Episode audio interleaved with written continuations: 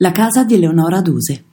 Nel 1920 Eleonora Duse prese ad Asolo in affitto la Casa dell'Arco, un edificio bicolore, rosso e bianco, che poggia su un arco, dove oggi si trova una lapide voluta da Gabriele D'Annunzio per ricordare il soggiorno asolano della grande attrice.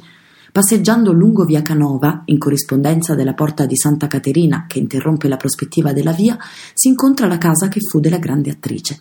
La Duse ne entrò in possesso solo dopo la morte della compagna di un combattente nella battaglia del Grappa, che voleva ricordare l'amato affacciandosi alle finestre di quella casa per ammirare il luogo teatro della battaglia. Così spieghiamo il significato della celebre affermazione della Divina. Allorché la mattina apro le imposte della mia camera, nel vano della finestra si inquadra il monte Grappa. Allora metto due vasi di fiori sul davanzale ecco un altare. Il borgo, composto da sontuosi palazzi e ville storiche ombreggiate da cipressi, raccolto e protetto da antiche mura, dominato dalla rocca, imponente costruzione medievale a guardia del centro abitato in cima al Monte Ricco, conserva ancora oggi un'impronta medievale. Frequentato da sempre da poeti e uomini di cultura, ha ospitato tra gli altri Pietro Bembo, Eugenio Montale, Giuseppe Ungaretti ed Henry James.